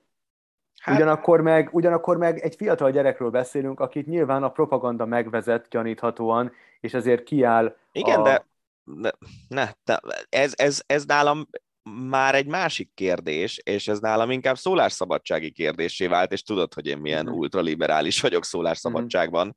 Tehát lehet, hogy ez ugyanaz, mint hogyha egy horogkeresztes ö, pólóban ment volna mondjuk az izraeli ö, versenyzővel dobogóra állni. Ez a, a Nem kezet fogok az izraelivel című történet nekem abszolút. Igen, igen, és ott is ugye sokat vitatkoztunk ezen, hogy ő neki lehet, hogy most az van a fejében, hogy ő támogatja az orosz csapatok invázióját, és ő azt ezzel szerette volna kifejezni. Azt, hogy mit gondolok erről, hogy ő mit támogat, meg mit nem, az nyilván egy másik kérdés, mint az, hogy mit gondolok arról, hogy ő kifejezheti az ezzel kapcsolatos érzelmeit, és ugye itt az egész világ uh, Ukrajna mellé állt, a hétvégén a sífutó versenyeken a rajtszámokat kék-sárga uh, ukrán zászlókkal rakták tele, mindenki lényegében Ukrajna mellé állt, és én azt gondolom, hogyha, hogyha itt nincsenek szó, nincs szó, nem tudom, ilyen nagyon durva népírtás melletti kiállásról, hanem ő azt gondolja személy szerint, hogy Ukrajnának Oroszországhoz kéne tartoznia, és ő ezt fejezte ki ezzel az ébetűvel, akkor nem, nem értek egyet vele, de szerintem megilleti a jog, hogy ő valamivel ezt kifejezze. Iszonyatosan szerencsétlen dolog, és nyilván a, igen, bocsánat, mondjam. Nyilván, nyilván tényleg itt ö, olyan dolgok történnek, amikről nem is feltétlenül tudunk, és lehet, hogy ö, majd a történelemben ez a Z betű, ez egyenértékű lesz a vörös csillaggal, meg a, meg a ö, na, horogkeresztel, igen, a szvasztika szó jutott eszembe, szóval le, lehet, hogy egyenértékű lesz ez az Z betű ezekkel a szörnyű rezsimekre jellemző szimbólumokkal, és ugyanúgy be lesz tiltva, meg ugyanúgy a történelem szemétdombjára kerül ez is. Remélem ez így lesz egyébként hosszú távon, de ettől még, ha ő úgy érzi, hogy ő neki meg kell mutatni azt, hogy ő támogatja az orosz csapatokat, akkor én úgy vagyok vele, hogy felőlem mutas, csak aztán ne, lepő, ne lepődj meg azon, hogyha esetleg az ukrán gyerek lekever kettőt érte. Igen, meg érted, az, tudom, hogy ez nem olimpia volt, de, de ott sem lehet megnyilvánulni. Tehát a Black Lives Matter mozgalmat például nem lehetett uh, igazából előhozni az olimpián. Tehát, hogy ezek, ezeken az eseményeken nem lehet politikai hangvételű um, gesztusokat uh, gyakorolni, vagy bármiféle hát de figyelj, de, de, de látod, hogy lehet. Tehát látod. Na jó, lehet, csak akkor mo- most lehet. érmét, meg stb. stb. De nem, nem, nem, az, az olimpia az egy másik dolog, mert ott ugye erre egész konkrét ilyen szabályrendszer vonatkozik, mm. hogy hogy mit szabad és mit nem szabad, és ugye volt szó arról, hogy a pekingi olimpián majd esetleg retorzió éri azt az ukrán skeletonost, vagy bobost, vagy nem igen, tudom, valamelyik igen. csúszósportban szerepelt a srác, aki egy ilyen no war please ukrán zászlót rakott ki, Szerencsére nem érte retorzió. Én azzal sem értek egyet, hogy a NOB nagyon korlátozza azt, hogy a sportolók milyen ügyekben szólalhatnak meg, mert tényleg én nagyon élesen támogatom a, a szólásszabadságnak a, a, a meglétét, és, és szinte minden, minden hülyeséget, amit emberek szólásszabadság címszóval mondanak, azt én úgy vagyok vele, hogy mondhassák, mert az garantálja azt, hogy én is elmondhatom a saját véleményemet. Menjünk tovább. A hírek szerint, bár még nem erősítették meg, Lengyelország játék nélkül jut tovább a VB pulcselejtezőn, ahol az oroszokkal játszottak volna a lengyelek, és majd a cseh-svéd párharc győztesével találkozhatnak a következő körben. Ezt is már múlt héten is mondtam, hogy amennyire nehéz kérdésnek tartom az egyes egyéni orosz sportolók kizárásait, annyira az orosz válogatottak kizárásait viszont teljesen egyértelműnek érzem, hogy ezt meg kell lépnie a nemzetközi közösségnek. És maradva még mindig a, az ukrajnai háborúnál, Roman Abramovics, akit sokan Putyin strómanjának tartanak, mint orosz oligarha, eladja a Chelsea-t. A hírek szerint egy svájci milliárdos Hans Wiss az, aki megvásárolhatja, pontosabban egy általa fémjelzett konzorcium, viszont úgy főként az orvosi berendezéseket gyártó cégének, a Sintesnek köszönhetően tetszett igen komoly vagyonra, közel 6 milliárd dolláros vagyonnal rendelkezik. A Abramovics pedig úgy nyilatkozott, először én Brandon May üzletember, filantróp Twitter oldalán láttam ezt a hírt, később maga Abramovics is megerősítette, hogy az eladásból befolyt összes pénzt az ukrán áldozatok családjainak segítő szervezeteknek ajánlja fel. Hát azért is nehezek ezek a kérdések, mert, mert még, még azt gondolom, hogy még tényleg ezek a, a, az orosz rezsim szörnyűségeinek köszönhetően nagyon gazdaggá vált emberek közül is egy csomóan valószínűleg nem értenek egyet ezzel az ukrán háborúval. És, és nyilván, hogyha bünteted Oroszországot, akkor bünteted azokat is, akik amúgy utálják ezt az egészet, sőt, bünteted azokat is, akik effektíve a saját szabadságukat kockáztatják azzal, hogy tüntetni mennek. Szóval nehéz, nehéz ügy. Mindig a témánál maradunk, szakított a ház Form 1-es csapata Nikita Mazepinnel és az Uralkáli céggel, amely főszponzora volt a csapatnak. Ugye egy héttel ezelőtt azt mondtuk, hogy nem levették a festést a, a kocsiról, de igazából ilyen úgymond kemény retorziókat akkor még nem tudtunk meg a csapat házatájáról. Amúgy az Uralkáli tulajdonosának a fia éppen Nikita Mazepin, szakítása és Teljes véletlen. Igen a szakítás és a menesztése természetesen az oroszok ukrajn elleni támadása miatt került sor, és hát ugye ír még a Forma 1 házatájáról, hogy a britek nem engednek be orosz versenyzőt vagy csapatot határaikon belülre, illetve hogy az FIA törölte az oroszországi futamot a versenynaptárból, és így most egy ideig biztos, hogy nem lesz oroszországi Forma 1-es verseny. Mazepin távozásának nagyon sokan örülnek, mert úgy legalább egy kevesebb lesz, aki, illetve így legalább eltűnik a mezőnyből az, aki nagyon kilógott ebből az egész társaságból, és, és olykor veszélyeztette is igazából a többieket, legalább nem töri halomra, nem csak a saját, de mások autóját sem.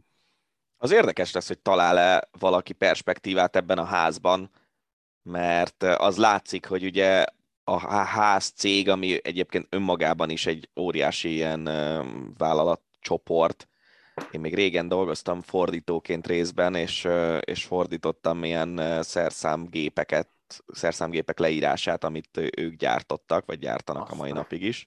Ja.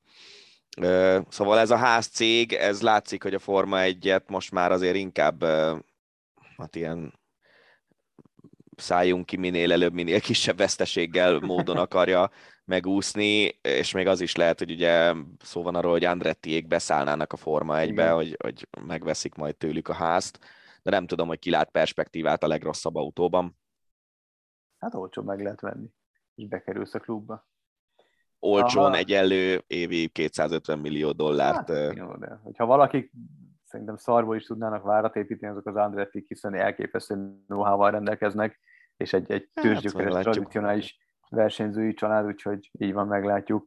Maradunk még mindig a témán, a világ legjelentősebb számítógépes sportjátékai gyártó EA Sports úgy döntött, úgy döntött hogy alkalmazásain eltávolítja az orosz és fehér orosz csapatokat a 2022-es labdarúgó FIFA és a jégkorongos NHL platformjairól. Viszont már lehet játszani a magyar női és férfi válogatottakkal az NHL játékban. Nagyon király. Ja. Az lenne az érdekes, hogyha elkezdenék az orosz hokisokat kompletten kivenni a játékból, uh, akkor azért ott eléggé sok csapatnál kéne megvariálni a sorokat az NHL játékban. Hát elképesztő fenyegetéseket kapnak az NHL játékosok, vagy kaptak egy pár, pár nappal ezelőtt lenácizták őket, és tényleg úton útfélen bántották őket. Nyilván van olyan, aki például Ovechkin, aki nagy barátja Putyinnak, de de, hát, De például róla se tudom azt gondolni, hogy aki 15 vagy majdnem 20 éve már az Egyesült Államokban él, az ottani, ráadásul ugye Washingtonban, ami leg, a, a, amikor Trumpot megválasztották, akkor Washingtonban azt hiszem 96% szavazott Hillary Clintonra. Mm. Tehát, hogy az egy ilyen nagyon baloldali, liberális város. Nem, nem tudom, hogy, hogy Ovechkin mit gondol a politikáról, meg ilyesmi, de lehet, hogy egész egyszerűen azért van jóban Putyinnal, mert, mert Putyin imádja a hokit, és, és így barátkoztak össze a hokin keresztül, és a politikáról amúgy nincs véleménye, tényleg nem tudom, hogy van-e minden esetre nekem nagyon fura lenne, hogy, hogy lassan 20 év washingtoni élet után ő mondjuk egyetértene azzal, hogy hm, le, igen, le kellett rohanni Ukrajnát, mert azok a, az ukránok bántották a szegény oroszainkat Kelet-Ukrajnában. Én úgy tudom, hogy azért ő, ő tett ki, vagy legalábbis ő is megszólalt olyan szinten a háborús témában, hogy tehát nincs értelme a háborúnak, és fejezzétek be a háborúskodást. Tehát én valami Igen, azért legalább hasonló... ezt gondolom én is, hogy tehát Igen. tényleg azt egész egyszerűen nem nézem ki belőle, de aztán előfordulhat, hogy tévedek, mert mindenki téved. Nem nézem ki belőle azt, hogy, hogy ő háborúpárti legyen, miközben Washingtonban él. De mindegy, meglátjuk, hogy... Hát az Instagram csatornán nem jelent meg semmi, úgyhogy... Ja, én is azt nézem. Én. Sőt, Hát figyelj, ha az Alexander Ovechkin official az ő oldala, akkor az avatar képje az Vladimir Putyinnal egy kép. Igen, igen, igen, ez így oké. Okay. akkor, hát ez kemény. Hát de lehet, hogy ez az avatar képe már 8 év, ezért lehet. régi képnek tűnik. Hát nem tudom. Na mindegy. Nem, nem, most de mindegy is, igen. Nem foglalunk állást. A Tyson Fury viszont az első lesz, aki elmegy és harcol, hogyha megtámadja Putyin a NATO tagállamokat. Azt imádom ezeket a híreket. Kemény, nem? ezt, ezt, én ezt élőben láttam, tehát ő ezt lenyilatkoztatta, megszólalt. Tudom, tudom, tudom, tudom, tudom, tudom, tudom, hogy ezt ő mondta, nem? Azt imádom, hogy érted, Angliából azért rohadt könnyű ja, azt persze, mondani, hogy én leszek az első, majd megyek igen, Ukrajnába. Igen. Azért persze, azért, hogy mész. Nem akarom megnézni, mert az azt jelenti, hogy a óriási baj van, így sem kicsi sajnos, de, de reméljük, hogy nem kerül erre sor, mert akkor, akkor Na mindegy. Szóval előbb, előbb jut el az orosz hadsereg Magyarországra, mint Angliába, erre gondolsz, gondolom. Igen. Keddi határidőig nem sikerült megállapodni az Észak-Amerikai Profi Baseball Liga, más MLB vezetőségének és játékosainak az új kollektív szerződésről, így biztosan nem indul el 31-én, március 31-én az idei szezon. Hírek szerint a tárgyalásoknál a szabadügynök piac szabályozása, a rájátszás létszámának bővítése, luxusadó illetve a játékosok minimálbérének a kérdése szerepel a főbb vitább kérdés, vitás kérdések között. Magyarul minden pénzügyi kérdés a főbb vitább kérdés. Így van, így van. Vitás kérdések között szerepel. A játékosok maguknak szeretnének több pénzt, a tulajdonosok meg maguknak. Ja, a rajongók pedig vannak szarva. Meg a szegény kommentátorok. Úgyhogy LeBron James 37 évesen, 19. idényében 56 pontot szólt győztes meccsen az LA Lakers színeiben. Mit szólsz hozzá, Dani? LA Lakers, fast break makers. Óriási, ő a negyedik a liga történetében, akinek sikerült ez a bravúr 56 pont 37 évesen. Ebben olyan zsákolások voltak, hogy az ami elképesztő, döbbenet az, az ember tudod, mi lenne az érdekes? Hogyha végig kéne sorolni azt a névsort. Mert szerintem... Négyet? Aha, mert szerintem kettőt, tehát arra, hogy rajta kívül... Kobe. Jordan és Kobe-t azt szerintem sokan mondanák, de hogy Jamal Crawfordnak volt ilyen meccse, arra nem tettem volna egy forintot se. A fiatal csávó az most felöltözne, úgy, hát úgy nem játszana, mint LeBron, de simán elférne szerintem bármelyik csapatban. Az Lehet. is egy ilyen, ilyen vasember. Lehet, de ez, ez meglepett. A Jordan Kobe az nem lepett meg. Azt Igen, hát az Kobe-nak ugye az utolsó meccse is valami horror Valami 60, 64 volt, Igen, nekem is az rémlik, hogy 64. Hát az a meccs, na az, az, azt élőben néztem, mert tudtam, hogy Kobe utolsó meccse, hát az zseniális volt. Ja, az kemény volt. Az kemény volt. Maradunk a kosárlabdánál, egy pikáns ír, letartóztatták Moszkvában uh, Britney Greinert, uh, amerikai kosárlabda játékost, aki a női NBA-nek is osztopos tagja, sőt a jelenlegi talán legjobb női kosárlabda játékos, olimpiai bajnok. A reptéren éppen hazafele ment volna, és a kézi podgyászában hasis olajat tartalmazó vép patronokat találtak. Kábítószer birtoklásért tartják őrizetben, imáron három heten, tehát ez friss hír, de, de különböző videófelvételek alapján jöttek rá igazából a sajtó munkatársa, hogy ez egy igazából több hete történt incidens. A külföldi, és itt most ugye a nyugati sajtóra, a hiteles sajtóra gondolok, beszámolója szerint az oroszok az amerikaival, Amerikával szemben álló követeléseikhez, követeléseikhez használhatják fel a játékost. Hát ez, nagyon, ez nagyon, nagyon kényes, kemény sztori. Nagyon kényes, hogy ebből, ebből mi lesz. Igen, és közben meg, ha, tehát ha tényleg ő, ő megpróbált átvinni a határon ilyeneket, akkor nagyon hülye. Ebben a helyzetben. Ha, ha ez valamilyen telepített dolog, már pedig azért titkos szolgálatoktól láttunk már ilyet, hogy elhelyeznek valamit, mm-hmm. és aztán aztán őrizetbe veszik a megtalált valamiért, valami mm-hmm. birtoklásáért az embert, az nagyon kemény sztori, így vagy úgy azért az lenne jó, hogyha nem kéne ilyenért börtönben, meg előzetes letartóztatásban lenni szerintem. De hát Oroszországban tudjuk, hogy még akár háború, akár nem, ott azért más szabályok vonatkoznak ezekre a dolgokra. Igen, úgy hozzák a törvényeket, Hát ahogy úgy változtatják a törvényeket, ahogy, ahogy más Igen, de tudod, ez olyan, hogy, hogy valószínűleg mondjuk egy ellenzékit azt lecsuknak azért, hogyha marihuánát fogyaszt a heroinos, heroinista oligarha gyereket meg nem csuklják le ezért. Gyanítom, hogy igen. Ez ilyen. És akkor a végére egy szomorú hír, megmondom őszintén nem feltétlenül szerettük volna szomorú hírrel zárni az adást, de, de így alakult. Shane Warne elhunyt, egy legendás kriket játékosról van szó, a hírek szerint szívroham következtében vesztette életét, és a kriket maradónájaként emlegették, és ez is egy olyan sport, ami nagyon sokkal közelebb áll, úgyhogy esély már Shane Warne-ról egy pár szót, hogy miért volt ő, miért, miért emlegették őt a kriket maradónájaként, mit kell róla tudni? Hát egyrészt a, a kriket maradónája kifejezéssel azzal uh, Gecsei Dina kolléganőmmel együtt mi jöttünk elő, akkor, amikor meghalt múlt héten Shane Warne, én voltam ügyeletben, és meg akartam írni ezt a hírt, és az próbáltuk kitalálni, hogy, hogy mi lehet az a, az a cikk cím, amivel ez sokakhoz eljut, mert Shane Warne amúgy nyugodtan nevezhető a kriket maradonájának sok uh-huh. szempontból, de, de nem tudom, hogy bárki más ezt kitalálta, tehát hogy ez lehet, hogy csak a mi agyszüleményünk. Um, ugye egy olyan messziről kell kezdeni a dolgot, és lehet, ha valaki nem érdekel a kriket, akkor lehet, hogy elköszön és kikapcsolja a podcastet, mert amúgy ez az utolsó hírünk, de azért gyorsan megpróbálom elmondani. De a kriketben vannak olyan játékosok, akik ütésben nagyon jók, meg vannak olyan játékosok, akik dobásban nagyon jók, és vannak olyanok, akik mindkettőben elég jók, allrounderek, de nem csak belőlük áll a csapat. A dobókon belül is vannak különböző specialisták. Vannak, akik gyorsan, gyors labdákat dobnak, itt ugye ilyen 150 km per órás sebességet is elérik néhányan, vannak, akik lassabb labdákat dobnak, és még azon belül is az, hogy merre felé pörgeted a labdát, hogy befelé pörög a labda, vagy kifelé pörög a labda, csuklóval vagy újjal pörgeted meg a labdát, ezek mind-mind specialitások.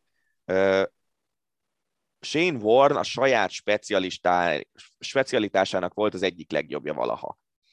Ő egy ilyen úgynevezett legbreaker dobójátékos volt, tehát mint mondjuk egy balszélsőnek a cundere, úgy kell elképzelni a dobásait, hogy elpörgeted a labdát a, a pályán, és jobbról balra felé pattan. És Shane Warne, amikor megjelent a nemzetközi kriketben, az első dobásával világsztár lett, mert hogy az angolok és az ausztrálok játszák ezt az úgynevezett Ashes sorozatot, ami most már szerintem 120-130 évre megy vissza ez a sorozat. Minden két évente játszanak az ausztrál nyárban egy sorozatot, és két évente játszanak az angol nyárban egy sorozatot, és ez öt darab öt napos meccsnek a végeredménye alakítja ki azt, hogy ki az Ashes sorozat, tehát 25 napnyi kriket. Faga nagyon nevet. Ezt Na mindegy, szóval tényleg ez egy, ez egy ilyen, ez egy lassú sport, és annak is ez a leghagyományosabb része, ez a, ez a többnapos kriket. És 1993-ban az angliai Ashes sorozat e, első mérkőzésén Shane Warne odaáll dobni egy nagyon tapasztalt angol ütőjátékosnak a labdát, eldobta a labdát, és ez olyan tökéletes dobás volt, hogy pont megfelelő magasságban dobta el, pont megfelelő pörgetéssel, az angol ütőjátékos azt hitte, hogy simán az ütőjével leüti maga elé a labdát, és ezzel megvédi a kapuját, de nem tudta eltalálni a labdát, hanem az ütő mellett pont a kapu legszélét eltalálva. Tényleg egy tökéletes labda volt. Így kiesett az angol ütőjátékos, és jöhetett a következő. És ezt azóta is a, az évszázad labdájának nevezik ezt a dobást.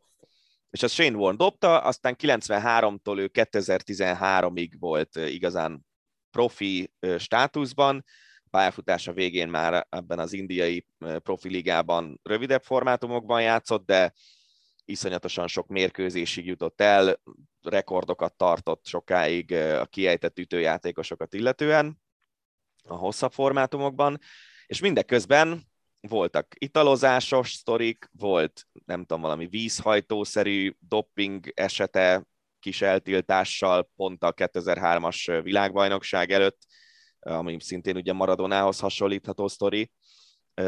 Volt hűtlenség, rossz, olyan, olyan ilyen zaklató jellegű üzeneteket küldözgetett nőknek, amik nyilvánosságra kerültek. A feleségével tíz évig voltak házasok, aztán elváltak, aztán újra összejöttek, és az újra összejövés utáni szakításnak az lett a, a kázusz bellie, hogy a feleségének küldött el egy SMS-t, amit egy másik nőnek akart elküldeni. Uh. szóval, hogy ilyen ügyek voltak Shane Warne életében, ö, ilyen jótékonysági pókertornákat szervezett, pókerezett is profi játékosokkal is, ö, Elizabeth Hurley, ugye az angol celeb világnak talán a csúcsa, ő vele volt együtt, egy ideig jegyben is jártak, tehát tényleg ő, ő az angol bulvárban, meg az ausztrál bulvárban ő nagyon magas szinten volt celeb, és hát igen, így mondhatjuk, hogy két végén égette a gyertyát, de egyébként ró, tőle tudtommal ilyen drogos sztoriai nem voltak szemben Maradonával. És, és 52 éves volt mindössze, úgyhogy a, a legdurvább amúgy, azt bele se írtam ebbe a rögtönzött nekrológba, hogy az utolsó tweetje az embernek az az volt, hogy, hogy aznap korábban, 12 órával az ő halála előtt nagyjából, kiderült, hogy egy nagyszerű ausztrál kriket edző meghalt, akivel ő is dolgozott együtt, és az az utolsó tweetje Shane Warnak az életében, hogy a együttérzését fejezi ki annak a edzőnek a családja felé, és aztán tényleg 12 órával később jött a halál híre neki. Nagyon, nagyon érdekes életet élt, és, és nagyon nagy formátumú sportoló volt egy olyan sportágban, amiről Magyarországon senki nem tud semmit szerintem. Hát találhatunk volna örömtelibb hírt is, így zárásként, de remélhetőleg ettől függetlenül elnyerte az eheti ácsi a tetszéseteket. Ha van olyan hír, amelyet érdekesnek találtok, akkor, akkor küldjétek el nekünk, és, és természetesen kommentáljuk, de kommentáljátok ti is, mert természetesen a ti kommentjeitek, hozzáfűzéseitek és véleményetek is érdekel bennünket. Erre a hétre ennyi volt az Ácsi, jövő héten is jelentkezünk, úgyhogy vigyázzatok magatokra, és tartsatok velünk a jövő héten is. Lévdani és Farkas Gábor köszöni a figyelmeteket, sziasztok! Volt a Hosszabbítás, az Eurosport podcastje. A műsor témáiról bővebben is olvashattok honlapunkon az eurosport.hu.